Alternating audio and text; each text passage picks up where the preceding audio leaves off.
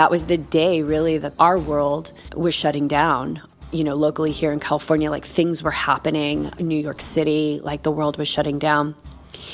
And I got this really strong hit to like slow down and go in and take advantage of this time. And I started meditating twice a day. I was on my yoga mat every day. And this information started coming, and it was coming like it was dropping like a cinder block into my being every day. And I just kept getting this hit like, start writing, start writing, start writing. And I had known for many, many years that I would write a book. And so I started writing, and it was messy and it was profound. There was like just phrases of absolute pure gold in there, very confusing, very disorganized. I knew it was a book, but it was so overwhelming at that time to even begin to, like, what are the chapters going to look like? What's it going to be called? Like, all of these things that could put you in such resistance. And I just kept writing and writing and writing and writing and writing. And I knew that it was, this was it. This was the book I had felt my whole life. It was coming and I couldn't stop it. And I remember writing so much that my, my fingers hurt. Like, I couldn't keep up. Like, it, I was typing, it was so loud on the computer and and I would just sit out there in the wee hours of the morning, four o'clock in the morning, three thirty in the morning, out on our porch, and just because I, I couldn't stop the stream. And then I realized that it was becoming quite evident that not everyone was thriving in this time, and so that's what drew me into launching the Awake Athlete podcast. And the first season dropped in August of 2020. And that is short form explorations of life and sport from a 10,000 foot view of life, is essentially what that is. And so on August 5th of 2023, the book was published. It comes down to what you believe. If you believe you can only race well on flat courses, then you probably will only race well on flat courses. The same goes for hilly courses you know, I say that I'm a climber because I'm lighter. I'm a smaller guy, so maybe climbing's best for me, but I'm going to go after Texas. I'm not going to shy away from Texas because it's flat, just like I didn't shy away from Arizona because it's mostly flat. It's just, it's what you believe. And when it comes down to it, it's how you prepare and show up on race day. What are the things that you do to make yourself ready for those race conditions? Flat course, cold water swim, hilly run course, whatever it is, just prepare yourself for it. Give yourself a chance. I think all too often we cut ourselves off right before we even have the opportunity to to make that choice because our belief system is just so strong. It's just so ingrained in us. Um, so I always ask if an athlete asks me that, I said, "Well, what do you believe about you know flat race courses, and what evidence do you have that supports that?" And when you start to pick that apart, there's really no evidence because a lot of times they've done one hilly course and have not done well. So it's based on one sample size, one race. But the other side of that is if you don't enjoy doing hilly courses, why would you go and do hilly courses? Do what you enjoy doing.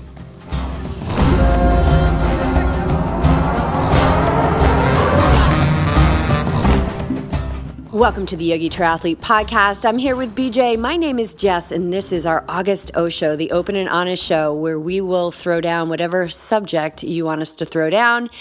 And uh, yeah, today we're going to dish on a few different things Ironman build, some common questions that we get around that. We're going to really dive into the 20 years experience of our head coach here at Yogi Triathlete. BJ is going to help guide us through that specifically, I think talking probably about Ironman Lake Placid, which might seem like a far way off at this point, but it's not. As uh, an athlete who signed up, just asked BJ when they should start training, and his answer was yesterday. yesterday. I love it. Uh, we're also going to dive in a little bit into Awake Athlete and how she has surfaced into the world, how that's going. Um, but yeah, welcome to the show, Beej. Anything you want to kick off the show with before we dive into those two topics? Well, we can talk about, you know, our community here, the Patreon community that helps support the podcast and, you know, super, super grateful. Uh, I mean, I can't stress that enough uh, for the episode number 380, which launched on Monday. We've been doing this for six years now, every Monday, seven years now, more and more years. and we're going to continue to go. And uh, a large part of that success is attributed to the Patreon support that we've received over the years. Uh, and so we've been going back and forth with some changes and some some shifts in how we are going to use the Patreon page, but I know you or have been working with that more closely. So what do you see like what's what's happening with with Patreon? Well, Patreon is amazing because you guys are making a statement that you want to keep the show you know, commercial free. We want to keep it free of advertisements, uh, specifically from different companies. Uh, and so we really applaud you for making that statement. And I think there's something super special about having a show that's 100% listener supported because there's an energy exchange there. And that energy exchange keeps the channels open. And I think that's why every time we ask someone to be on the show, no matter if they're like, you know, the number four ranking in the PTO or they, you know, they're an incredible doctor, like they just say yes. And I think that's because of this energy exchange, the channels being open, um, you guys saying thanks to us and us saying thanks to you.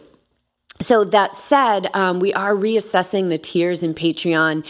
Um, a, cu- a, couple things that we know will be staying is the yoga recording because that is something that people really love and use and so that's not going anywhere if that is a tier that you're in that might shift a little bit in your pledging and um, and then how that yoga recording perhaps going from weekly to monthly, how that's going to look. We're also going to be keeping the Awake Athlete community, and that has a couple of different uh, levels of support where you can roll in one on one mindset coaching sessions. And then there's also going to be some uh, sponsorship opportunities for the listeners and listeners that perhaps have small businesses that would like to get uh, more of the word out. And again, moving away from advertisements from bigger companies and moving into really cultivating and supporting one another and your endeavors. Um, and also, you know, we also understand that some people may want to sponsor the podcast and remain anonymous, and that's fine too. Uh, your secrets are safe with us, uh, and we are just so grateful. So, those new tiers are going to launch on September 1st. So, be on the lookout for that. And again, just like, oh, man, our eternal gratitude for this exchange. You know, um, podcasting is something that we want to continue to offer to the globe um, without a chart of you know an admission fee we don't want to charge our guests and we understand that that is also becoming common practice where guests are paying to be on shows um, that shows are paying guests to be on shows that listeners are paying to be, you know, subscribed to the podcast. And so this exchange of you being a patron, us being stewards, and uh, and the messages and the guests that come on this show being really all of it being this beautiful organism, uh, this organic organism of growth and possibility is just something that I didn't realize was going to happen when we started the show. And we're so grateful. So, thank you so much for all of you who are supporting the show and keeping it commercial free and uh, keeping the listener supported piece alive. Really, really beautiful. So, I want to backtrack just for those that maybe new listeners and they're asking, what is Patreon? So, Patreon is just a platform that you can use to create a um, a pledge, a subscription, basically a monthly pledge for uh, supporting. We put all that money towards the podcast, so basically, you're supporting the po- podcast that gets produced every every week. And so there's different tiers. So you can pledge a certain amount of money, and in that tier, there's certain benefits that you get from it. So it's just the Patreon is a, is a business. So patreon.com slash yogi triathlete is our page and have all the details there. You can you can uh, do a monthly subscription. You can just do a one time uh, drop uh, if that's what you want to do to support the podcast. You can come in and out. It's it's really just a platform for you to use to help support the podcast. That's at its essence uh, how we are paying the people who help produce the podcast, uh, our time to put it up there, reaching out, uh, having uh, Linda reach out to new guests to, to come on the podcast. There's a whole plethora of things that it involves, but it's simply just the platform that helps us allow you to, to be a part of it, be a part of this. Yeah, it's a Patreon was created to support creators. So there's artists, musicians, podcasters, people who are creating content and sharing um, sharing in the world. And so it's a really it's been a beautiful thing. We it's been going since 2017. Remember I went through the history the other day and it was like 2017 like the first month it was like $32 and we were like 30 yes, yes $32 of gratitude. Yes. Amazing. Amazing. So, yeah, thank you everyone um, who has come and gone and uh, and stayed. You know, some of you have been with us since 2017 and we bow to you that incredibly grateful. Thank you. All right. Well, let's. One of those tiers is the Awake Athlete tier, and that's something that you've created and uh, built to uh, incorporate a weekly or a monthly uh, get together uh, where we all. This is what's so great about uh, Patreon is that we can all come together in like a, a Zoom meeting. Um, specific to that tier. So Awake Athlete is one of those tiers. We get together once a month. We talk about you know how meditation is going, mindfulness maybe is, is, something that we're working on. Each of us is working on. And then at the end, we do a meditation, and it's something that you record and then provide for the group later on. And you don't record that first section where we have uh, an intimate discussion about you know like I was saying, meditation or thoughts or challenges, just that last part, uh, which I think is beautiful that we can practice to some sort of meditation to close out the session. So, Awake Athlete, it's on Patreon, but it's also a website now. It's a sub business of Yogi Triathlete. You just wrote the first book, Awake Athlete. Uh, when mastery is your only option. Um, it is launched, it is produced You've ordered some copies and started mailing them out. Uh, we were at the printer down at the FedEx store on Friday night, printing up note cards and bookmarks to put into the books to send out to all the people who uh, ordered the signed copy, which you can get on our website. It's all coming together. Um, what's next?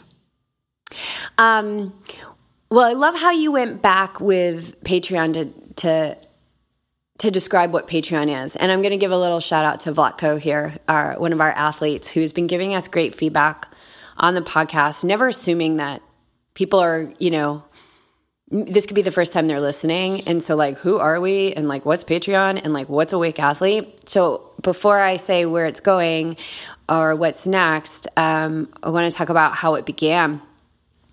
And 2020 is really when Awake Athlete was born. However, there were, I would say in 2019, I started getting this hit of like, creating some kind of group or education it was getting really really strong and i remember like journaling about like project wake up you know like a a 90 day self development course and i just kept journaling and journaling and i was like yeah like it, it wasn't there yet it wasn't clear and then march 17th, I believe it was a Tuesday, and you and I were driving up to LA to go interview. Um, we're doing an interview in uh, in Ojai, and I'm totally drawing a blank on our amazing guest, the yogi. Um, oh, the meditating yogi. No. Um, Omar. No. Um, Amar. Amari. Oh, Amir. Amir. No, that the yogi athlete. Um, uh, the yoga teacher, Terry's yoga teacher for Newport Power Yoga up in Ojai. We went oh, to his yeah. house. It was like Brian Brian Kest. Brian. Oh my goodness, thank you. Uh, we just we just went through a couple awesome guests though. Yeah, the meditating vet. That's a great episode. Uh, Amir, which is the yogi athlete, and he was one of our first interviews here in LA once we uh, once we landed. But anyway, we're driving up. Um, to Brian Kest' house in Ojai, California, and it's Tuesday, and the world is shutting down, and we're driving through LA at rush hour, and nobody's on the highway, and it's so wild. And we emailed Brian, I think the night before, and we were like, Are you cool with this? And he's like, Come on up. And it was really kind of like this eerie day, and we did the interview, and we came back through LA during rush hour, and nobody was on the highway. And this is like, we were like, Whoa, this is so wild. And then um, that was the day, really, that the world, you know, our world, um, was shutting down. Our world, you know, locally here in California, like things were happening. New York City, like the world was shutting down. And it became very, I got this really strong hit to like slow down and go in and take advantage of this time. And I started meditating twice a day. I was on my yoga mat every day. And this information started coming, and it was coming like it was dropping like a cinder block into my being every day. And I just kept getting this hit like, start writing, start writing, start writing. And I had known for many, many years that I would write a book. And um, and so I started writing, and it was messy and it was profound. There was like just phrases of absolute pure gold in there, very confusing, very disorganized. Um, I knew it was a book, but it was so overwhelming at that time to even begin to, like, what are the chapters going to look like? What's it going to be called? Like, all of these things that could put you in such resistance.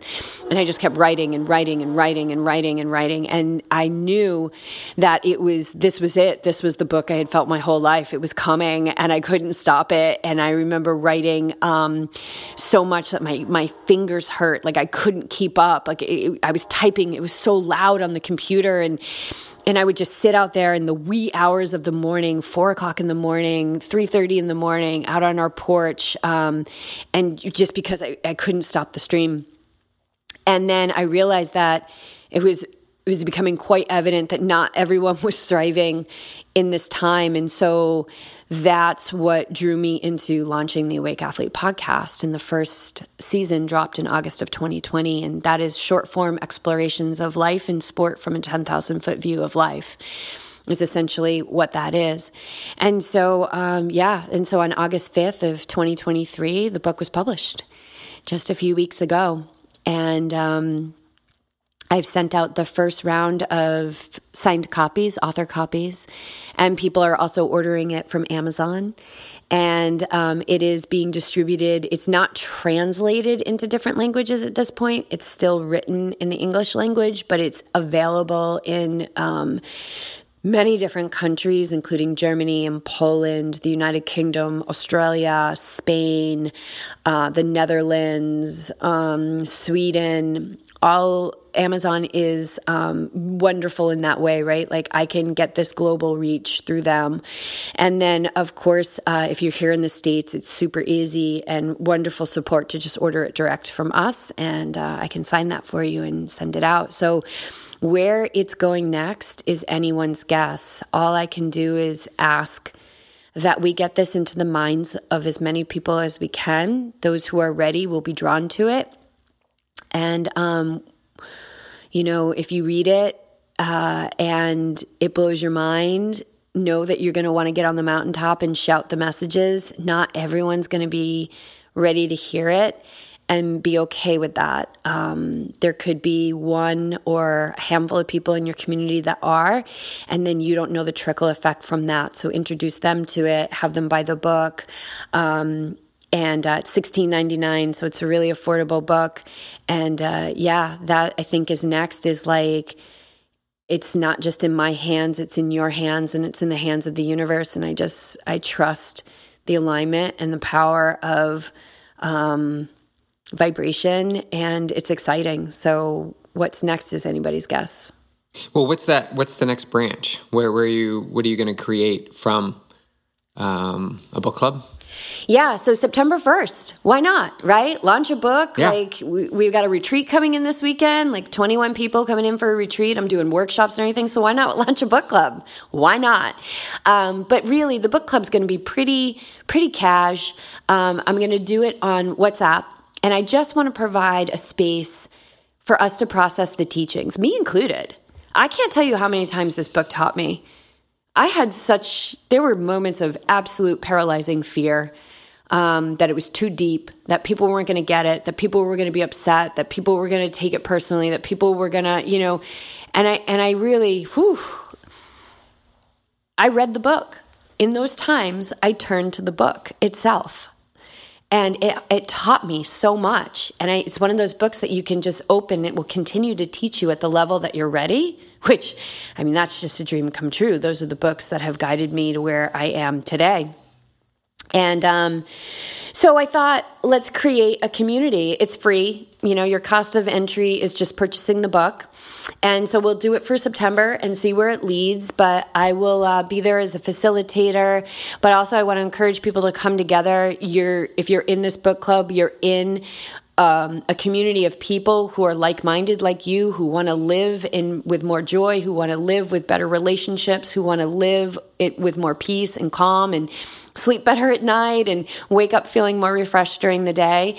So i'm going to do that on whatsapp and um, that will start september 1st and uh, yeah there will be more information. This is actually dropping this is tuesday the 22nd, and this is going to drop on Monday, which I think is the 28th. So you've got time to even, if you want to order it on Amazon once you hear this, and start with us on September 1st. And by the time this launches, there'll be information up already on our Instagram about how to get involved with this and how to get to the WhatsApp. Um, that's on my list of things to do today. The list that is now. So like- I'm psyched about that. That was just like a quick inspiration that came from someone. People are dropping comments and it's like I'm getting information from the universe of like, okay, what's next? Because the universe is my publicist. because we don't have the cash flow to hire a publicist, and that's okay because the universe is my publicist and the universe created worlds. So that seems like a pretty, pretty solid source. So what uh, what's early feedback like? Like what do you people who have the book in hand have already seen it or maybe even got a pre pre published copy uh, to check over what what's what are people saying? Um, or how's I- it helping them? Yeah, um, I've heard a lot of talk about highlighters and dog-eared pages, and how um, uh, one woman, Cindy, who is um, she is back from our Rhode Island Power Yoga days, and she came on retreat with us in Costa Rica. Just a really beautiful, amazing woman, inside and out, an athlete at heart, and she posted. Um, let me i'll pull it up because it was just it was so hard it was just so powerful but it, what i was laughing so hard because i saw her um the picture she posted in her post and it literally looked like she had devoured the book. Like it looked like the book had been through it. And and i said wow it looks like you devoured that book. And she said yeah i, I pretty much did. She said it was like all highlighted and she had just a a little bit more to go in it, but she said, absolutely stunning book, beautifully written by Jessica Mkowski. And wow, I wish I could take credit for uh, being the writer of this book. I was just the steward or the channel. So that is one piece. Um, Jennifer Volman, um, who just came off of Norseman Extreme Tri, which she qualified for after winning the starvation Extreme Try last year. She is our uh, conduit to the Pura Vida, Pura Vida Cycling Challenge, an incredible awake athlete who has just elevated her game by training her mind over these last uh, year and a half. She said, um, This book is life altering, whether you consider yourself an athlete or not. Um, so that's a couple of pieces of feedback. I know I've got more in here. Um, let me see. I know I've got more in here. Let's read a couple more because it's fun.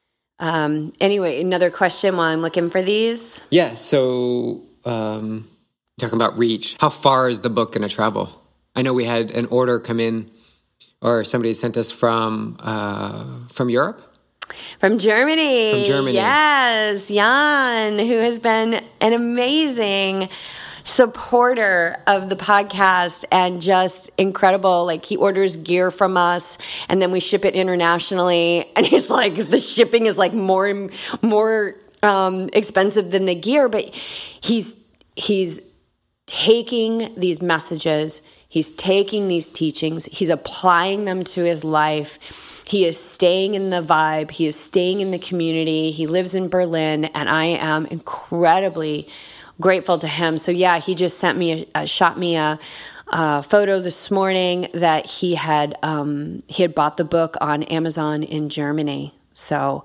super cool. Um, okay, I got a couple other pieces of feedback here. Uh, what a treasure box of truths you have put down on paper in beautifully written words. I made a page full of notes just from the first chapter. Thank you for clearing your mind enough to receive the words that are needed for, for such a time as this. Wow, beautiful. Um, another one was your strength, vulnerability, and higher perspective blow my heart wide open. In countless other ways we don't even know of, Awake Athlete will open the hearts and minds of people to deeper ways of loving and forgiveness in this world. Keep going, keep writing.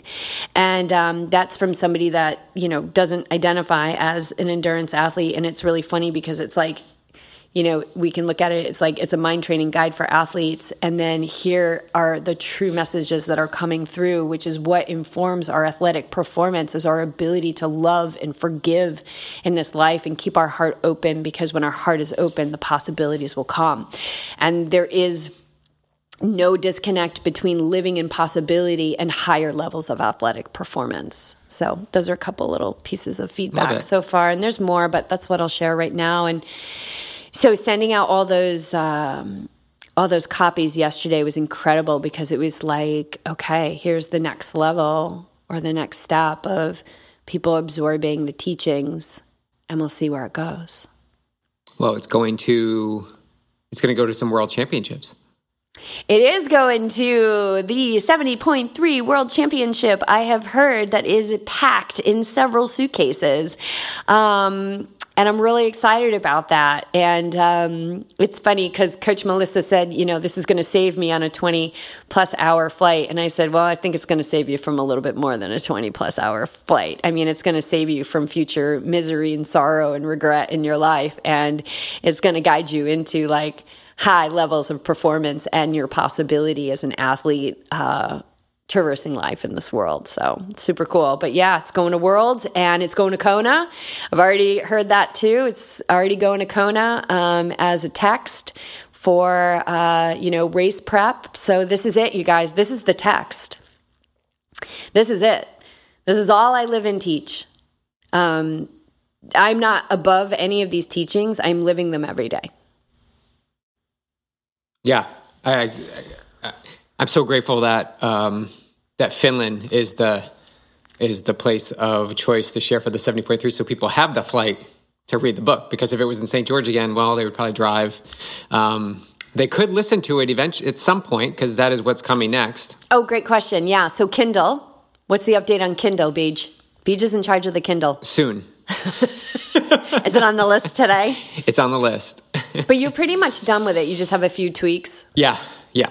Yeah, just uh, it's my first. It'll be my first book to Kindle, but I've done the other cookbooks that we had and producing them on Amazon. So it's been fun. It's been great to use my skills as a creative artist um, in the web world to bring to the print world, and um, now bring it back to the the digital world. So uh, to Kindle, and then we'll do um, we'll do an audiobook as well. We got to get your voice out there for yeah so, oh, I'm recording. totally recording yeah. the book. Like, I'm totally re- recording the book. Like, that's, I mean, like, for me, it's all about getting to that audiobook. but before the audiobook, you guys, season four of the Awake Athlete podcast, I am steadily working through it. Actually, started recording it. I l- listened to the first episode not too long ago, and I started recording it in, I think, February or March.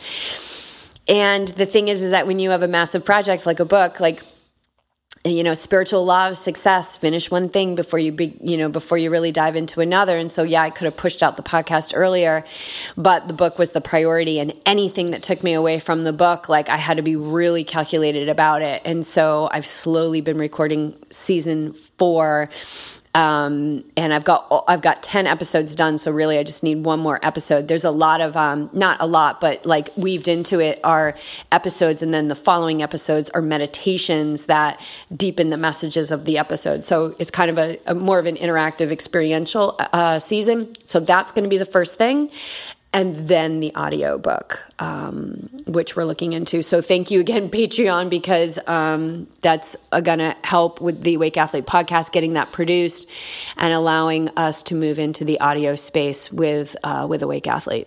Oh, there's so much happening, um, and it just never stops. There's just like next thing, next thing. Book signing. We're gonna do a book signing. We're gonna be up in Santa Cruz. right, next thing. so book signing, yeah, we're gonna. So Ironman seventy point three Santa Cruz book signing on Friday, which is September. Is that September 8th? So, September 8th, uh, we're planning to have that at Verve Coffee. And stay tuned. We'll be putting up stories and um, about that. So, I will have copies with me. So, you can buy them on site. I will sign them. If you have your copy, even better because that means you're reading it and, and putting the teachings into action bring your copy let's connect let's meet each other uh, clark will be there so if if it's if it's not the book that's drawing you there clark will be there uh, our sweet golden retriever if you don't know who clark is and uh, yeah let's let's connect i'll sign the book and if you want and um, any questions i'm happy to answer okay I just think that there's two there's two Verves in Santa Cruz, so I just oh there is yes there are actually there might be three, so Good just want to make sure we're on the right one. The one that we went to last year was really yeah. cool. I love that one. That one is located at 1540 Pacific Avenue. Okay. So. We got to make sure that you, you 100% are you 100 are you like 100% sure? Yes positive. Okay good. It's in downtown Santa yeah it's Cruz. in that cool little like um, little shops and all that right? There's another one too that's closer. Anyway that's the one we went to Okay. Unless you hear differently, check, check the our, stories. Check the socials. Yeah, we got time, peeps. Yeah. Check the stories. Uh, we'll have the exact location on there. So come for the book signing. Let's let's connect. Let's say hi. Let's drink some coffee or tea, and uh, and you know we're gonna have our medicine cards on deck too. So come pull a card and see what your future brings. Uh, how about you read a little bit? Oh, okay. All right, I'm just going to randomly open.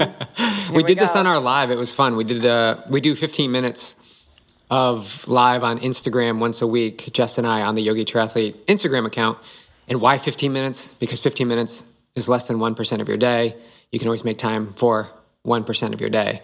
So uh, we did. Uh, she did a few readings uh, during that live, but let's do another one here. Just randomly open up the book. Okay. And share. So okay, I just opened to chapter seven, which is called "Power of the Pause," and I'm just gonna just jump in. Okay. Oh, this seems irrelevant. Okay, say I love it. You're always guided to where you need to go. Silence is not easy at first, especially since it is uncommon in yoga classes and largely in our society. Still, by skillfully reminding students of perfect tools like breath awareness, they learn to navigate silence and the mental noise that may arise within it. The breath keeps us concentrated on the moment where the pause exists. This pause is where we can choose a new direction for our mind and override patterns that no longer serve us, like the discomfort pattern we have become accustomed to in silence because of all the distractions in life. The pause, although difficult to see at first, is magical because it's where change occurs. One of the biggest obstacles to change is that we live in bodies hardwired for survival and energy conservation. It's the part of us that says change does not need to occur because changing the known leads to the unknown, which feels too risky. It reasons that walking into the unknown is more threatening than the misery of staying the same. Therefore, the mind will automatically choose the known over the unknown, even if it causes pain and suffering. This is why we see people keep themselves from joy, remain in professions they loathe, and stay away from what they truly desire. As Dianne Collins describes in her book, Do You Quantum Think? It is the myth of choice. We think we are always making choices, but in reality, our choices are being made by our patterns. Many of these automatic cycles are helpful to living in the world, for example, stopping at red lights and good oral hygiene, but many are keeping us distance from our true nature. Those are the ones we want to be conscious around, and that requires us to get really comfy in the pause. That's a little excerpt. Love it. The pause is life changing, dude. that sums it up right there. Well, it's the it, the pause is also the gap. Yeah, the gap, and I and so there's a lot of my story in this book, and so I talk about like basically the second yoga class of my life where I just like in in this holding this pose just saw so much anger and fury arising because there was no distraction in that moment and how I was off gassing that anger onto the teacher, which is what happens. Anger has to go somewhere. So it typically will go on to somebody else until we turn in and realize that we can heal that anger.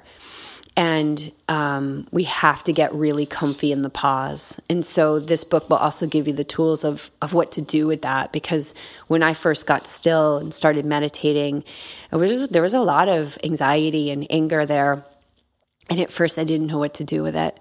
And so um, I learned, and, and that is in this book, and you will learn as well. And there's nothing to be ashamed of, there's nothing to hide. If you are angry, if you feel anger, you are not angry. If you feel anger, you feel anxiety, there's nothing to hide. It's all there to say, hey, not this way. We want to go this way. This is the direction. And we have to move through it because that's the only way is to go through. All right. Well, that's what Bob said this morning was just the problems the problems are telling us, no, not this way. Yeah. It's another way. Yeah. Just pointers. Yep, just pointers. Okay. Um, awesome. I'm going to shift the can we shift the podcast now over to you? Sure. All right. I got some questions about Ironman build. Um, well, first, let's let's talk a little bit about what spurred this topic that you wanted to talk about because you are going back to Placid. Do you feel like you have some unfinished business you know, there? I'm not sure it's so much unfinished business. Like, yeah, that kind of feels like living in the past, yeah, doesn't it? It's like, oh, I was wrong. Yeah, I'm going to yeah. go back and change the past. no, you're not. I'm going back there because I love that. I love that place. I love that town. I love the race itself. I love the climbing. You know, it's a it's a wonderful course to just um, immerse yourself in the beauty. I mean, you could just look all around at that course when you're on swim, bike, or run, and just be in um, the magnificent uh, mountain range. Um, and it's just so I don't know the energy there. It's, it held the Olympics twice, so it's really high energy, and you know, not basing on experience, but how I felt when I'm there is what I'm pulling on. Uh, if you look at results, I'm 50% of the time I finish the race, or I actually will line up for the race. I've done it twice and I've missed it twice. Why have you missed it twice? So, just going in the past, but the first time. But again, like maybe yeah. this is the first time somebody's been listening to this. So, 2013, uh, our dog was uh, not doing so well, my first dog, and I, I picked him up and tried to put him in the back seat um, and threw out my back. And this is in the height of Ironman training. I was like, um, actually, this was 2014. Um, and so that was with about, uh, I don't know, a month and a half out from Placid. And I was really fit and strong. And uh, I was unable to perform. And I really had a dark moment in my life um, that, uh, that ended up being the catalyst to the person and coach that you see today. Uh, so through that experience, I still went up to Placid. Uh, my parents were coming up, um, and I was going to be unable to race. I think you raced that year, though. That was the rain year. Yeah, I talk. That's uh, that's in the book too. I talk about that. There's a chapter called "Enlightened Performance," and I talk about that crazy storm. Yeah. Anything can happen on that course too. It can be super humid. It can rain in the morning, be hot in the afternoon. It can be cold. Uh, there's so many things that can happen. Lightning, thunder, you got pulled. You know, some people got pulled from the water that year. So, anyway, that was 2014. Uh, or, yeah, 2014, I was unable to participate, um, but I was there with my parents and we spectated. And then I was all in for 2015, came back, raced it. And then we hit the road in 2016, and our first stop was Placid. We were going to stay there for six or seven weeks before the race, live there in the town and train. And I trained on the course. I swam every day, was out on the bike, uh, running the run course on River Road. And, and the Monday before the race, we were in a campground and I got really sick. Uh, some sort of, we, we think it was a parasite, something maybe in the water or something. And I just, uh, we had to check into the hotel early and uh, didn't leave the bathroom for you know, for a few days. Uh, had to be close and nearby. And so, yeah, so I was unable to race that year. I did everything possible till that race morning, Sunday morning, and just woke up and I just couldn't be away from, you know, the bathroom was basically what it was. And it, it was a different experience because I was in service and appreciation to all our friends who are still out there racing and, and athletes um, that were there, and it it was just a freeing moment because I wasn't attached, and that led to my video that I've done, and we'll link it here. Um, when I went out the next day, or maybe two days after on that Tuesday, I went for a run and I felt fantastic. And I sat down in the oval and did a little video about detachment and how powerful that that that practice can be when you can continually strive and commit, but yet be detached from outcome. And I really believe that's a superpower. So to go back this year, it's a 25th anniversary. And uh, I went back two years ago to spectate, and it really was pulling at my heart to go there. And what's even super fun is that we'll have some athletes there who it'll be their first time doing an Ironman. And so, yeah, I'm headed back, excited for it. It'll be my second Ironman of the year. I've got I've got uh, Texas in April, and then Placid in July. So, yeah, really pumped to get back there on course. So, yeah, what was the, the first question was like, yeah, just why? giving some background, which you just did. Yeah. Um, as somebody that's been doing Ironman for a very long time now, and a coach for um, since well, yeah, coach now going on eight years. Uh, and I would say Ironman is like your specialty, like long distance. You're just you're so built for it. But I also think as a as a coach, like that's the thing that just jazzes you up. Is this Ironman? Um, I think it's really where you shine. Is the full distance and what is something that you see with athletes that desire to do it but then they like they hold themselves back. Like what's the limiting belief that you see that kind of has a hold on people that where they're not pulling the trigger to do this very thing that just lights you up so much? I think i am sure there's a few hesitations or, or reasons why people aren't you know pursuing it but one of the the ones i see most often is the time commitment or the belief surrounding the time commitment that's necessary to um, pursue an epic event like this and trust me it, an ironman is no is no joke like it, it's going to ask a lot of you to um, to show up and to commit and stay the course and it's also going to ask you to detach from how everything has to be executed. Uh, you know, you got to let perfection go. This training that you're going to pursue is going to ebb and flow, just like your day uh, on the course is going to ebb and flow. You know, it's going to continually be amazing and then is going to be equally disturbing. That's a good word. and you can float back and forth with it in the matter of 10 to 17 hours. And the the magic in this experience is being able to navigate that with a neutral mindset, with a with a uh, awake athlete mind that can see everything playing out and notice that eventually everything will balance out. There's going to be highs and lows. We got to stay the course right in the middle and not get too high and not too low to uh, make it through the day, to enjoy the day, um, which is what we want to do. So time commitment is is a big piece. So that's just a belief that's put out there. And if you're doing your first one, you're probably reading up on how many hours people recommend it takes.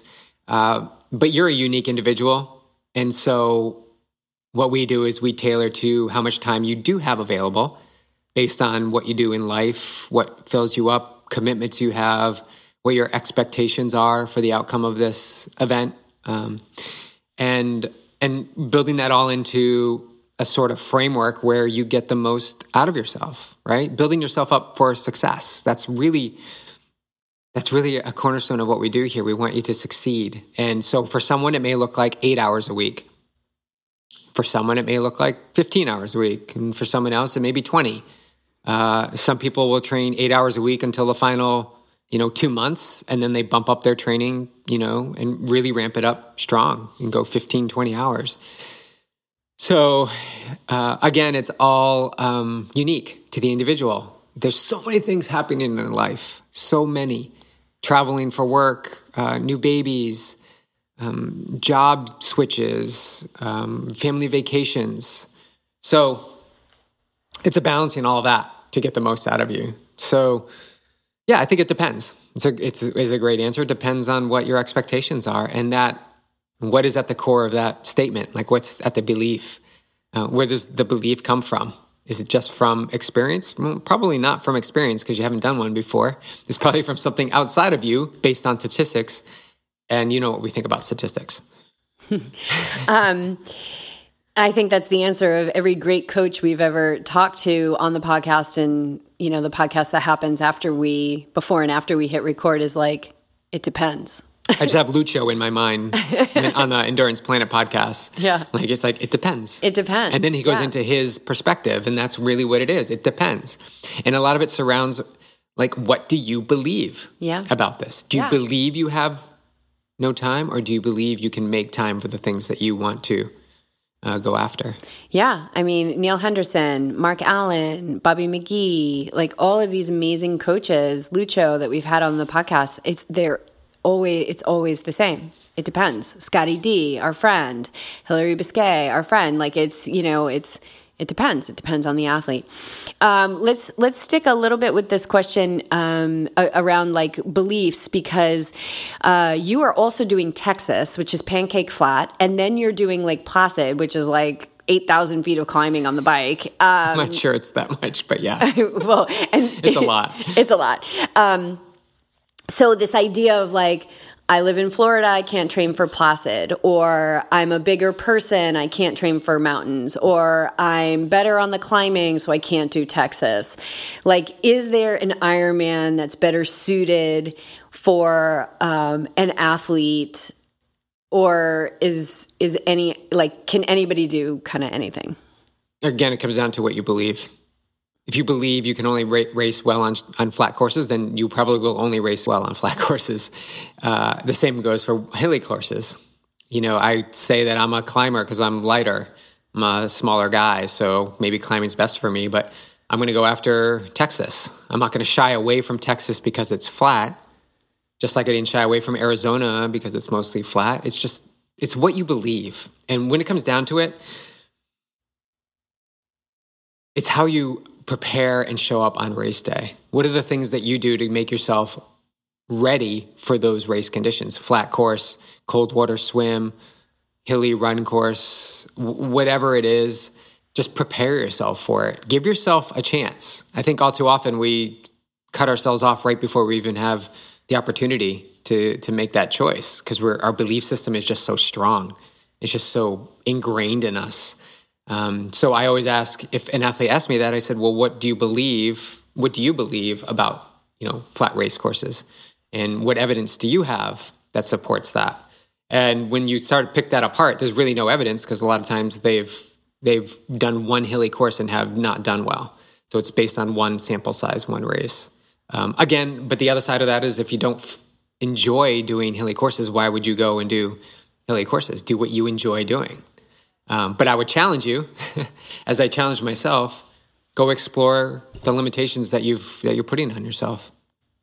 I love it. As we, uh, Oh, when to start training too. yeah, when to start training. That's something I get. And we talked about it right at the beginning of this podcast, but yesterday, yesterday, uh, the major reason why I say that is you can start to create habits and routines now. So for Placid, if you're doing Placid in 2024, we are 11 months away. Start laying down the foundation for your training now. So, what does that mean? Well, get into a pattern of waking up early once or twice a week and getting in that first of two workouts in. Doesn't have to be long. It can be like 30 minutes. Well, this could be like for the time crunched athlete, like this is the time because this is when you start building into that eight hours a week, eight hours a week, eight hours. That's like, and eight hours a week is nothing. It's it should be the minimum for anyone who wants to live a healthy life, right? Well, it's a little more than an hour a day. Should be. Should. Should be. Should be. So if that's so, it's like a little over four percent of your day every day. Uh, but get those practices in now. Don't don't think when you're three weeks out from the race, you're going to all of a sudden be able to wake up and get the, the workout in and get that evening workout in. Like closer to the race, or when things really need to be uh, open and free, so that you can fine tune your training and get prepped for the race, all the little things, the food prep, the bike maintenance, and recovering from all the training that you've done. So start now getting those habits in. And I would say get into that morning centering practice, mm-hmm. breathing, getting calm, then stepping into the day and doing a short workout. Go go out throughout your day normally. Begin to document like how your day goes at work, with the family, your job, like all of that. And then come home and make time for a second workout 15 20 minutes 30 minutes again and see how this routine begins to move into your normal normal routine your normal life. And how is it affecting it? Do you need to ask your family or friends to support you to get on board? Like i need your help. Like it's really hard to do an evening workout. I could use your support to come meet me for a run or to make dinner 30 minutes later on this night. Um, not every night. It doesn't have to be every night just start asking for the things that will set you up for success. And then these become so turnkey as you continually progress through the weeks, months, and you find yourself a month out and you have progressed to being fit and strong and healthy, and your family is on board and community's on board, and everybody's just supporting you. Um, so start early. I, I, really recommend if it's your first Ironman, at least absolutely if it's your first Ironman, start now start getting those practices in and, now. And when to start, like when to start with the coach? When? Yesterday. Two months ago. Why? Why is that so important? Even if they're like, well, I'm only going to do five hours a week, I can't justify that. Again, using the guide, you know, I've, I've got experience with uh, Ironman builds. I have experience with Ironman builds working a full time job, um, myself included. And it's important to work through the flow of working with a coach for at least a month or two, if not more, to get the the feel for how the program is going to flow, to find out what uh, is working, what isn't working, what you have, what you think you have time for, and what you actually have time for, and then all the gear and stuff that you need. Uh, becoming familiar with clip-in pedals, using the snorkel in the pool, um, different running terrains that feel better on your on your knees. Uh, really, all these things can be ironed out in the first few months. And ironing out all those things now allows for more time later on to really dial in the sessions, the workouts. Yeah. And let's talk about um, the run. I mean, yeah, there's the swim and the bike, and, and we can dive into this more. Obviously, we're gonna we're not stopping with this podcast anytime soon. Uh, seven plus years strong. Uh, we're going to keep going. But let's talk about the run because how important is run fitness to an Ironman? It's yeah, you need run fitness. Yeah, it's absolutely. But you also need swim and bike fitness in order to run to your potential. Okay. So, yeah. yes, you can't just discount the swim and the bike. Those are going to take uh, an enormous amount of energy from you. Uh, the run will probably is at the end of the triathlon, obviously, and that's going to be the most challenging because you've already put six to ten hours in in your body already. But in order to run to your potential, and this is something I've experienced over the years, you need to be swim and bike fit. And most of us, myself included, at times have overbiked. And when you overbike, you definitely put yourself into a hole. And then you most often don't run to how you believe you can perform, and then you blame your run fitness for not being able to uh, execute on the day. Oh, but it's actually your bike fitness or your inability to tame the ego, which is. I believe chapter eight awake athlete. It all loops back to the awake athlete. Tame the mind. The ego is not your enemy.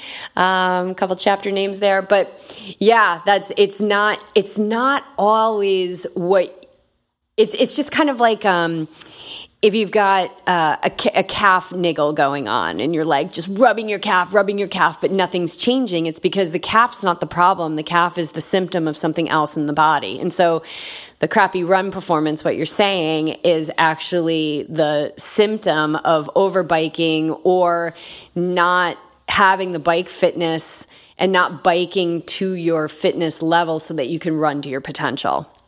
Yeah, hundred percent. And that actually shows up in running too. Like I realized when you cramp on the run, a lot of times, yeah, it could be it could be nutrition, but most often you're running way harder than than your body is is capable of. And I'm talking about a side stitch, something I worked with through uh, some intense um, training back when we lived in Boulder. Um, I realized that, and then once my fitness came up, I was able to not cramp ever again. So the solution is not always what you're seeing. It's not always like I need to fix the run. There's there's more to it. There's uh, execution and training. There's nutrition, hydration, and fitness in the other two sports. And of course, as we always mention, mindset, what you believe. So I have a I have a few runners that don't believe they are runners. They actually come out and blatantly say I'm not a runner, and we quickly flip that around using the example that you had uh, when you lived in Boulder, where you wore that T-shirt, "I love running" from Skirt Sports. That's a great story. So, That'll go in the next book. Yeah, uh, but you got to believe. You got to believe in what you want to achieve. I know that sounds so cliche, but it really is true. So yeah, the run is super important. Um, and I've been jiving, jamming, digging, loving. Jamming. You've been jamming. Uh, the long run, and my long run right now is 90 minutes because I'm just doing half Ironmans this year as of right now. Uh, maybe I'll go up to an hour 40. Uh, so I'm getting really good at 90 minutes every Sunday, 90 minutes, consistency every single Sunday. Uh, there may be times where I go 140 or even two hours, but it's at a slower, easier pace, maybe some walking. What I'm really jazzed about is and I'm filtering this into the athletes I coach, is to have that one run a week where you run the same route and you run it breathing through your nose. So you don't look at your watch for heart rate or pace or anything. You just start your watch and you do the same route and you just focus on keeping your mouth closed and breathing through your nose, which sets a cap to how fast you can run. So if you do it for an hour, there's no way you can run I shouldn't say there's no way. Let's use myself as an example. There's no way I can run 640 pace per mile with my mouth closed. That is not possible. So I'm capped at whatever pace I can run based on breathing through the nose. Uh, this also allows your body to get really efficient, your lungs uh, efficient with oxygen and carbon dioxide, but also strengthening your lung capacity uh, and use it efficiently. Um, come race day when you actually do have to be anaerobic. So I've been doing this run for a few weeks now, a couple months, and I do the same route once a week, and I'm getting faster at that run, keeping my mouth closed, breathing through my nose, and I'm getting more calm in it. And I can feel that sort of uh, traverse into the other runs that I'm able to perform, like the three times 5K we did along the coast, where I don't feel as taxed at the same effort. So, something to consider, you know, same route, you know, breathe only through your nose. At first, it may feel a little panicky. That's because you're going too hard. this is exactly what I, uh, the feedback I get. You got to slow down. You may even have to walk for a little bit. But I know that sounds scary, super scary but it's so beneficial. It's so beneficial for the big picture. I look at big picture. I'm not looking at one specific run. I'm looking at the big picture. What are your goals? Your goals are to run strong at the end of an Ironman. Well, you got to start doing progression runs. You got to get to the end of a, a long run and be able to run strong, even for five minutes, 10 minutes. It's the rewiring, training of the brain to believe that it's possible. Yes, if you look at the correlation between an hour progression run and a four hour Ironman marathon, there's a big discrepancy there. It's four times the amount that you're running. But the mind is pulling upon the thread that you can run stronger and faster at the end of a session versus the other way around, which is to drift off and to, you know, go slower. So that's something I'm experimenting with and have found success with, and I've got a few athletes doing the same thing. And we're to see how this this plays out. But I feel, I feel so um, fit on the run. I would say like I feel fit on the run, and this has been it's been a long time since I've really been in this uh, in this condition, uh, in this state. And I think a lot of it, I know a lot of it has to do with what I believe and what I choose. Um, talk about awake athlete and using the mind. I just remember at camp in January making the decision to go run with everyone as I had not been running for weeks. I made the decision to choose to go out and run and experience it. And that set off a trajectory that got me where I am right now. I love it. Yeah. I love it. All right, we're going to wrap this up. Any final words around Ironman, Build Ironman? Um, of course, if anybody has uh, any questions, please send them and we'll address them as, yeah, we're talking about next season, but next season is right now. Starts like, now. Yeah, it's, well, yesterday, apparently, according to BJ, Coach Beej. Um, yeah, any final, any final words? And anything else that we didn't cover on our list, we'll get next month. Let's keep yeah, going just, with this. Just touching upon that bike fitness, it doesn't mean that you do all bike and all swim and you just limit your run. You still do run workouts, but the focus is to just be really strong and build that endurance and fitness on the bike to allow for you to to run strong. Yeah. And are we going to be doing? Um, are you going to be putting us all into bike camp again in like yes. December? Oh, that was so much fun. We're Yeah. definitely doing that. Uh, the, I put the team into bike camp last year. It was eight weeks. Yeah, eight weeks. And we use Trainer Road, uh, the app Trainer Road, which is so phenomenal. I love that. I've been using, I think I'm an OG or with Trainer Road. I was using it in Newport. So probably about 2013 or 14. So maybe 10 years, maybe 10 years. Uh, and then, yeah, eight week bike camp, really focused, run and swim volume go way down. Um, and it's, it's fun to see everybody, uh, change their FTPs. You would take an FTP test at the beginning, and we do it at the end. So, uh, join Yogi Triathlete. You know, we'll be doing all these things: Placid, Bike Camp, uh, Oceanside. Oceansides. You'll be in Texas. I'll be in Texas. Looks like I'm going to be at Oregon seventy point three. possibly Massachusetts, seventy point three. Placid, Kona. Kona. Let's do it.